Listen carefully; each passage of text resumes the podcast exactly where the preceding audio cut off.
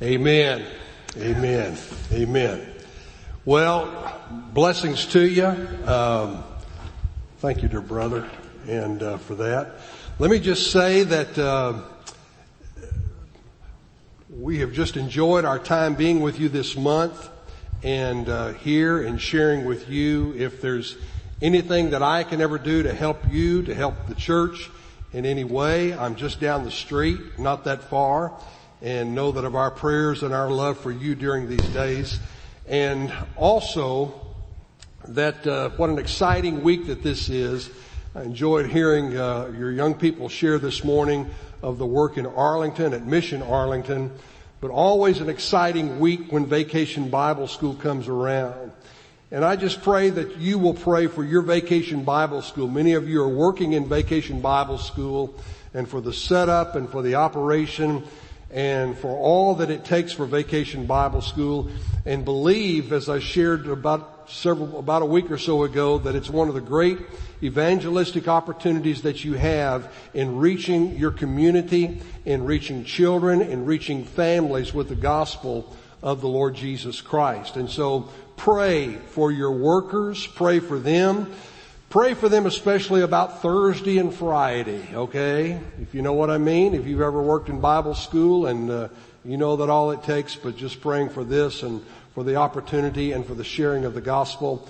My, my wife and I are very uh, excited about Vacation Bible School because uh, where our granddaughter, where she goes to church with our son-in-law who's on staff at a church, and uh, daughter or son and daughter-in-law, um, she gave her heart to Christ three weeks ago at the Vacation Bible School, and so uh, we're just excited about that, and uh, and so thankful for this and her growing in the Lord Jesus Christ. So I know that the ministry's there, that there's a growth that is there. After our message this morning, in just a few moments, we'll come together and sharing in a time is a time of remembrance. And it is a very time of reverence as we come together anytime we come to share in that of remembering why our Lord and Savior came. Uh, remembering His body that uh, was beaten and the cruel death that He died upon the cross and the blood that was shed and so you will be in prayer for this and for just a few moments as we, as we share and as we do so in doing so. Praying God's blessings upon this moment and this time together today and as we share in this time, time of worship together. I would ask if you would take your Bible and would you turn if you would to the Gospel of Matthew, to Matthew chapter 6. And I want to read right in the very heart of what is in the Sermon on the Mount, which I believe being the greatest message that our, that is ever preached. Matthew chapter 6. But Matthew chapter 5, 6, and 7 of that we know to be the Sermon on the Mount. But right in the very heart of this, and I appreciate uh, Alan reading the scripture from Philippians 4 just a few moments ago. I want to talk to you a little bit just about this matter of overcoming and facing this giant called worry, anxiety. Look at the words that Jesus tells us there in Matthew chapter 6 verse 25. Jesus said, therefore I say to you, do not worry about your life, what you will eat or what you will drink, nor about your body, what you will put on. Is not life more than food and the body more than clothing? Look at the birds of the air, for they neither sow nor reap nor gather into barns. And yet your heavenly Father feeds them. Are you not of more value than they? And which of you by worrying can add one cubit to his stature? So why do you worry about clothing? Consider the lilies of the field, how they grow. They, they neither toil nor spin. And and yet I say to you that even Solomon in all his glory was not arrayed, not dressed like one of these. Now if God so clothes the grass of the field, which to, today is and tomorrow is thrown into the fire, into the oven, will he not much more clothe you, O you of little faith? Therefore do not worry saying, what shall we eat or what shall we drink or what shall we wear? For after all these things the the Gentiles seek. For your heavenly Father knows that you need all these things. but seek first the kingdom of God and his righteousness. And all these things shall be added to you. Therefore do not worry about tomorrow, for tomorrow will worry about its own things. Sufficient for the day is its own trouble. Our Lord Jesus lived among common, everyday, down to earth kind of people. And he knew what it was for a person to struggle for daily necessities and he knew what it was to work hard to make a living. And with that in mind, it means a great deal to us when in the very heart of the Sermon on the Mount that Jesus deals with this matter of worry. If you notice that in this passage of scripture that three times that he says, do not worry. Do not be torn apart. That word worry actually means to pull in opposite directions. And yes, worry is the opposite of peace. Peace means to bring together, to pull together. I read this about worry that I've thought about. Worry is a thin stream of fear that trickles through the mind. If encouraged, it cuts a wide channel that drains away all other thoughts. If you allow worry to linger and it's encouraged into your heart and mind, then, then all the other constructive thoughts and things are taken out of your mind.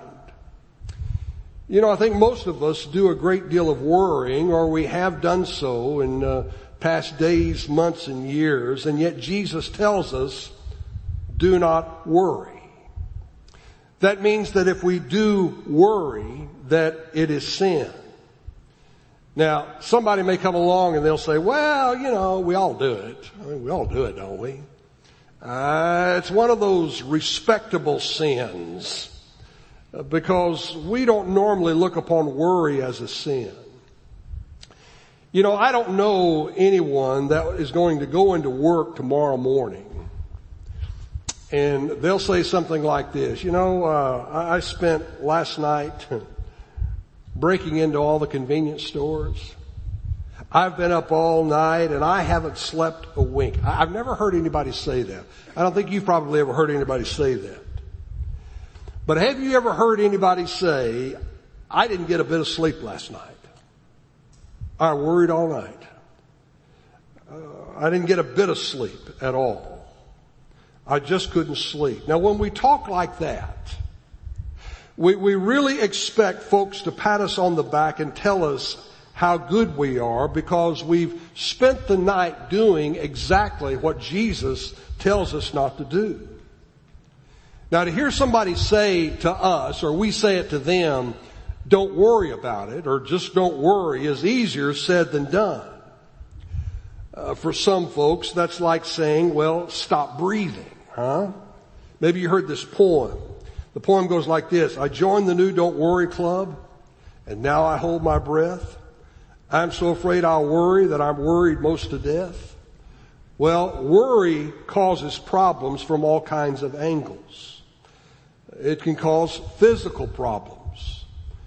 Doctors for years have told us that ulcers are a direct result of anxiety, of worry. And when you get an ulcer, normally it's not what you've been eating, but really what's been eating at you.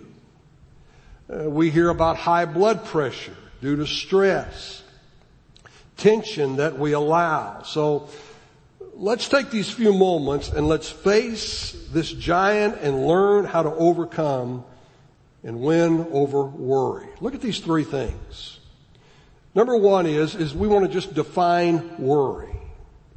Again, worry is to be pulled apart, pulled in opposite directions. Well, according to Jesus, the first thing that we learn about worry is, is that when we worry, you have an incorrect view of life. Now, notice what Jesus does in this passage. He begins a normal life the way we live. He talks about what we put in our body, what we put on our body, and what we put over our body. We think about what we're going to eat. Some of you are thinking about lunch right now. Uh, we think about food. We think about paying, uh, being able to pay the grocery bill. Uh, we think about uh, what we're going to wear, what we're going to put on. We're thinking about buying clothes, and if we have children, we're thinking about uh, what are we going to buy for these kids that are growing and these shoes that are wearing out. Well, Jesus talks about the pressures of life that cause people to spend a great deal of, deal of time worrying. And what he does here is, is that he argues from the lesser to the greater. Now here's what he says. He says, do not worry about the necessities of your life. Because is not life more important than food and the body more important than clothes? His point is, is that when you look at life merely from the viewpoint of the material things in life, then you have an incorrect view of life. Now remember what Jesus said to Satan in the time of temptation. Jesus said when Satan came and tempted him to turn the stones into bread, what Jesus say? Man shall what? Not live by bread alone, but by every word that proceeds from the mouth of Almighty God. Now he is not saying that we do not have to have the necessities of life. He is saying that the material is not the totality of life. God is the one who created life. He is the very one who gave us the very existence that we enjoy. And if God can do the great, that is create life, then He can do the lesser, that He can sustain that life that He has created. It's not a big job to provide, for God to provide and to give you the necessities of life. And so if you can trust God for the, for the great matters, that is that you can trust Him for the salvation of your soul, that He'll save you, and that of your eternal destiny in His hands that when you die that you're assured that you know that you will be with the Lord Jesus Christ in heaven, then surely you ought to be able to trust God to provide for the everyday necessities of your life. Now, Jesus not only points out that when we worry that we give an incorrect view of life, but secondly, he says when we worry we give an incorrect value of our life. What Jesus would do is, is that he would often reach out into the world of nature. And he would use these word pictures. He would use illustrations that were right around him to help us understand what he was trying to say. And I don't know, it may have been that some birds just flew overhead at that particular moment of time. And Jesus just says, just, just look at the birds. Just take a look at them. Uh, they don't sow, they don't reap, they don't store away into barns. He's talking about the care for birds. And then he says this, your heavenly father feeds them. Now here he says, your heavenly father, not their heavenly father, but your heavenly father feeds them. Jesus makes a distinction between the birds of the air that are part of God's creation and you, a born again child of God. He's not saying that the birds of the air don't work.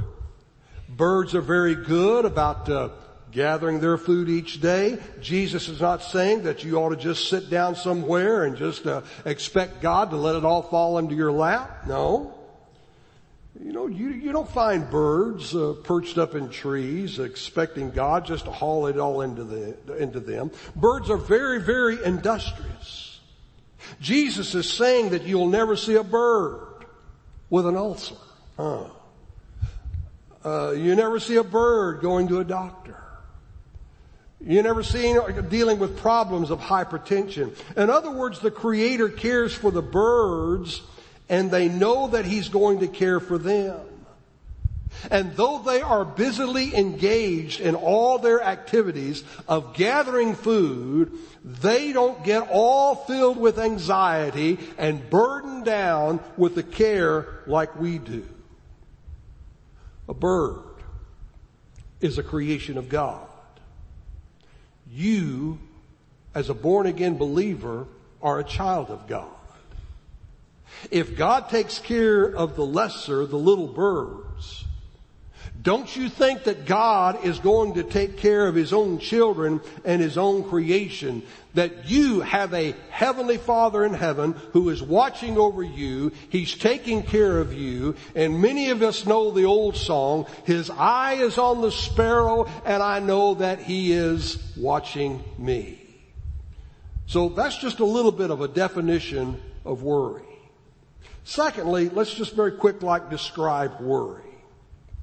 Jesus describes what worry does. One is worry is useless. It doesn't do any good. He'll begin there in verse 27. He'll say, who of you by worrying can add a single hour to his life, a, a single cubit to his height? Uh, a cubit was uh, 18 inches, a foot and a half. I really believe what Jesus is saying is that worrying cannot add any length to life, any length to your days. Worrying cannot make you live any longer. Oh, you know anybody out there that's just obsessed with longevity of life? We still live in the day of regular checkups, of diet and exercise programs. Well, all of that is good and we ought to do everything we can to take care of the body that God has given to us. Dr. Ken Cooper, the father of aerobics, aerobic exercise, once said about aerobics, he said this and I quote, we cannot say that aerobic exercise will, will increase the quantity of your life, but we can say that it will increase the quality of your life. And so what Dr. Cooper was saying was, we can't say that it will make you live any longer if you exercise, but you will enjoy the years you do live if you are in shape. He recognized that there is not a thing in the world that you can do that will lengthen your life because the length of our life, yes, is in the hands of Almighty God. It's God who makes the decisions about life. And we ought to do everything that we can to live as long as we can, to live as high a quality of life that we can. Jesus says that worrying cannot add one single day to your life. In fact, the opposite is true. Worrying can take away some days from your life. Charles Mayo, who founded the Mayo Clinic, said this concerning worry, and I quote, worry affects circulation, the heart, the glands, the whole nervous system. He said, I've never met or known a man to die of overwork, but I have known a lot, a lot who died of worry. Well, according to Jesus, worry is useless. It's kind of like a rocking chair. It gives you something to do, but you don't go anywhere, okay? In doing so. So worry is useless. Secondly, worry is faithless. When you worry, you show a lack of faith and trust in Almighty God. Now Jesus goes into the world of nature again. Look what he has to say. Look at verse 28. He says, so why do you worry about clothing? Consider the lilies of the field, how they grow. They neither toil nor spin. And yet I say to you that even Solomon in all of his glory was not arrayed, was not dressed like one of these. Wildflowers grew all over the landscape. Solomon, that multimillionaire, was adorned with splendor. He was a king with the finest royal robes that could be made in that day. And yet, if you had taken those robes of Solomon and you'd put them under a microscope, you would discover that there was little to those particular robes of, of, of Solomon. Uh, the more you examine the raiment of Solomon, the more simple, unattractive you would have discovered it to be. But instead you take a wildflower and you look at it and you put it under a microscope, you become amazed at how beautiful that common wildflower is. That even as decked out as Solomon was, he was not as adorned as one of the most common flowers in the field. And notice that Jesus will go on and he calls it the grass of the field. And what happens to that grass? Well, Jesus tells us it's here today it's burned up in the fire the next day. Boy, if they're in central Texas and there's no water and the heat comes down, they do burn, don't they? If God gives such careful attention to the adorning flowers, don't you think that He's going to take care of you? And then He says, He's emphatic about it, you of little faith. He says, look, He says, you're not using your faith to the fullest and not applying your faith to all areas of your life. You know, I think the way most Christians use faith they exercise faith in Jesus Christ for their salvation, for the saving of their soul, and they will live by faith and trust in some spiritual matters. But when it comes, they want to live by sight in physical matters. It's was no accident here that Jesus would talk to us before, beginning in verses 19 through about verse 24, that Jesus would talk to us about our treasure, that where your treasure is, there your heart's also going to be. So he recognized that we all had a treasure. So where's your treasure going to be? Jesus says that when you worry, you are showing an absence of faith and trust in Almighty God and an unwillingness to apply your faith to the daily problems, to the necessities of life. If you trust in God, you don't worry. But if you're worried and filled with anxiety, hmm, you don't trust in God. And pardon the pun, but you know, some folks out there just need a faith lift, don't they? They just do as far as their trust. Put your faith, put your trust in God. Worry is useless. Worry is uh, faithless. Worry is needless. Now he goes on to say in verse 31, therefore do not worry, saying, what shall we eat, or what shall we drink, or what shall we wear? For after all these things the Gentiles seek, that is the lost, for your heavenly Father knows that you need all these things. He says, the lost, they eagerly seek. Uh, it's an intense, it is a continuous word. It's something that they continue to do. Jesus saying that it is the nature of lost people. Those without God in their life to constantly to pursue things, to be bothered, to be heated up and anxious about things. The way a lot of people know how to live is to spend their life devoted to just material pursuits and to stuff and uh, more stuff.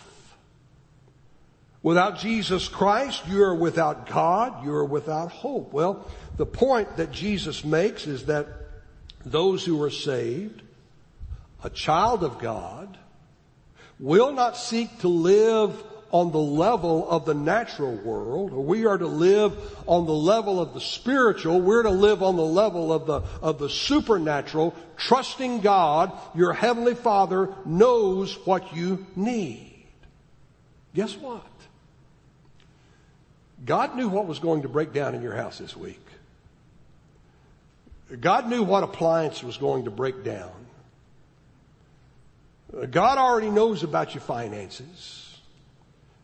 God knows about uh, the taxes and the tax situation. He already knows. You know, nothing takes God by surprise.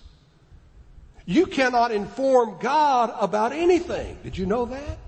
Oh, you can say, well, you can go to Him and say, well, Lord, did you know?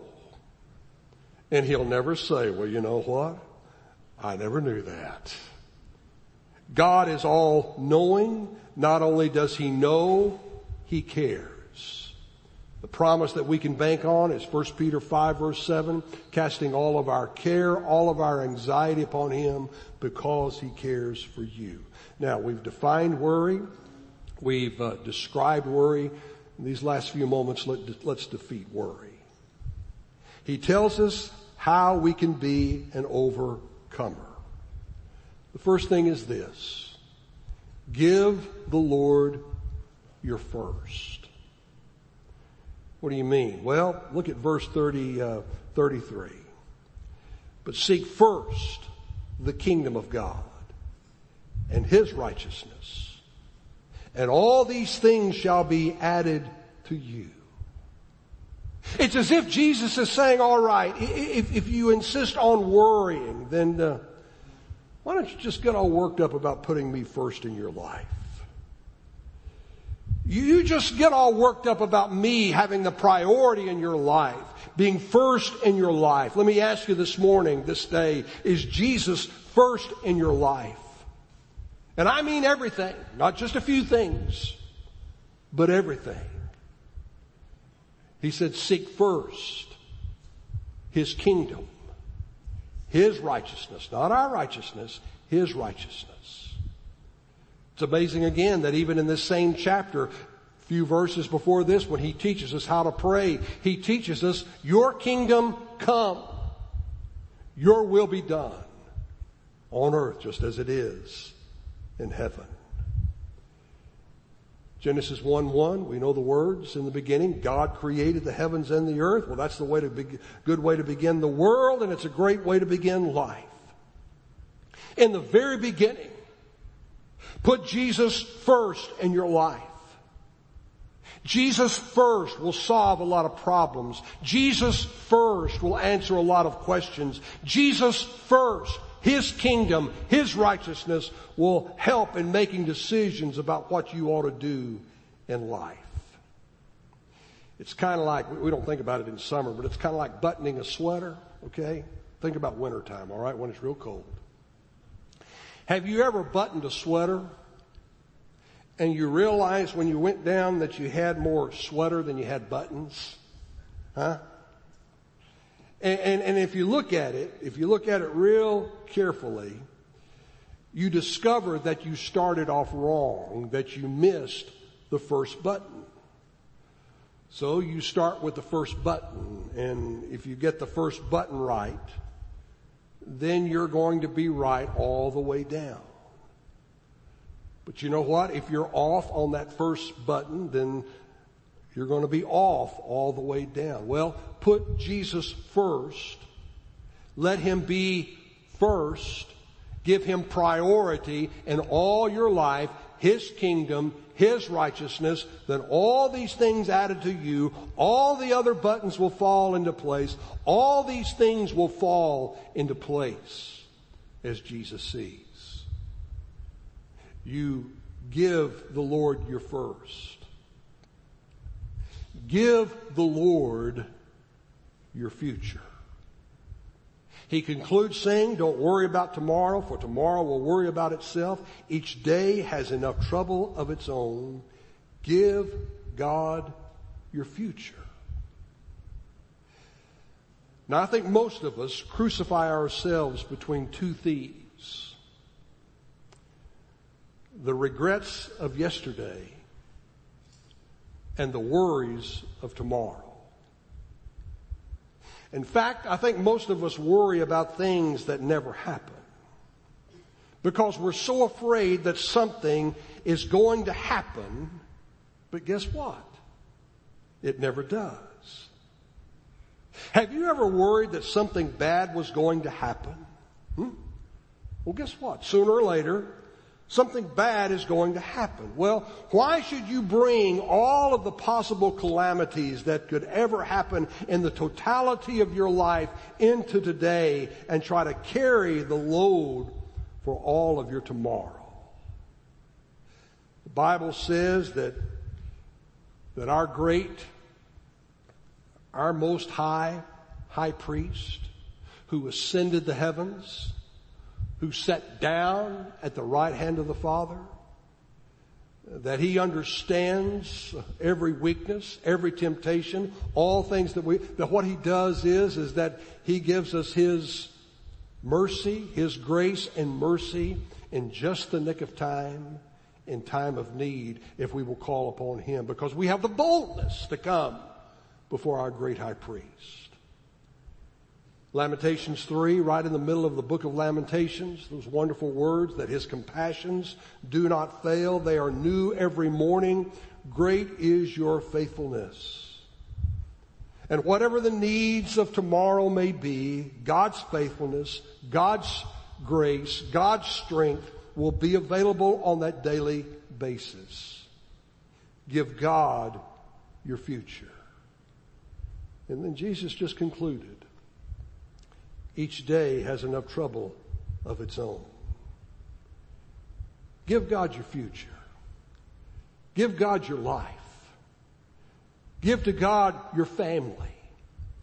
Give to God your church. It's His church. Jesus Christ loved the church and gave Himself for her. God knows all these things.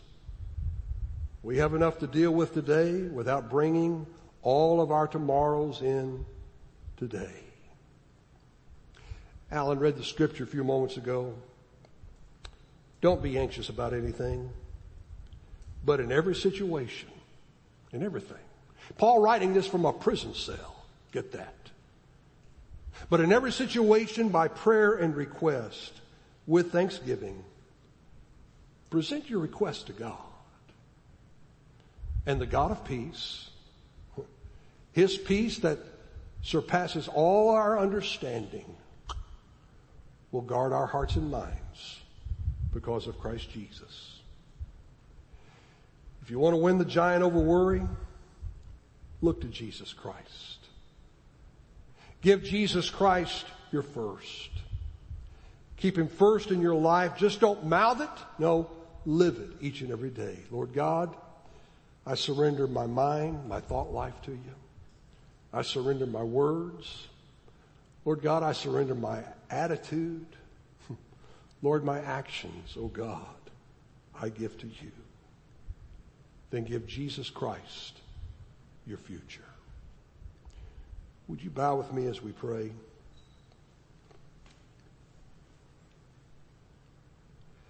Heavenly Father, I pray our prayer is this morning. Lord God, you know our hearts and our minds, how restless that we have been at, moment, at times. Lord God, when we've sought to put things in our own hand and we've tried to figure out things our own way. Help us, O oh God, today.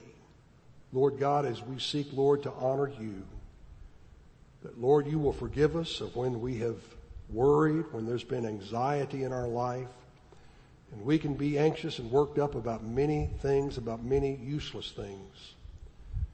But Lord, in our life today, we would give Lord, that Jesus Christ, it would be first. We would seek first your kingdom, your righteousness. And Lord God, we give you our first, we give you our future, the future that you have in your hands. Use us, Lord, this day. And Lord, as we come in these next few moments, as we remember why Jesus Christ came, Lord, that he carried the sins our sin upon himself. That Lord, that he died in our place. Lord, in this moment of time, that it will be a time of reverence. It will be a time of worship. It will be a time as we seek to examine our own heart. And Lord, that we would be in a right relationship with you. We would be in a right relationship with one another. We look up. We look within. We look around. We look back. We look forward. Lord, we seek, Lord, to be your instrument, your servant in these days. And for all that would be done would honor and glorify you. In Jesus' name, amen. I'm going to read a passage of scripture. And then after I do so, I'm going to call those to, who are serving in just a few moments. And I will hand the elements to those who will be serving. They will be serving you. If you're a Christian, if you're baptized, biblically baptized, listen, this is for you. If you're not saved, listen, you've come to the right meeting today, okay, to know how you can be saved. If you've not been biblically baptized, I'd ask that you just observe this time this morning, this time and let it be a testimony to you. And then you would come to me afterwards and let me share with you how you can have a relationship with God through Jesus Christ. Jesus Christ shared this particular meal with those before the very night of his, before the very time of his own death. The passage I want to read is found in 1 Corinthians, 1 Corinthians chapter 11 and verse 23. The apostle Paul said, for I received from the Lord that which I also delivered to you. That the Lord Jesus on the same night in which he was betrayed took bread. And when he had given thanks, he broke it and said, take, eat. This is my body which is broken for you. Do this in remembrance of me. In the same manner, he also took the cup after supper saying, this cup is the new covenant in my blood. This do as often as you drink it in remembrance of me. For as often as you eat this bread and drink this cup, you preach a sermon. You proclaim the Lord's death until he comes. You will be served these elements, and I would ask that as you receive them and help others receive them, that you just bow your head in a time and then I will give direction as we partake of the bread and that of the cup. So for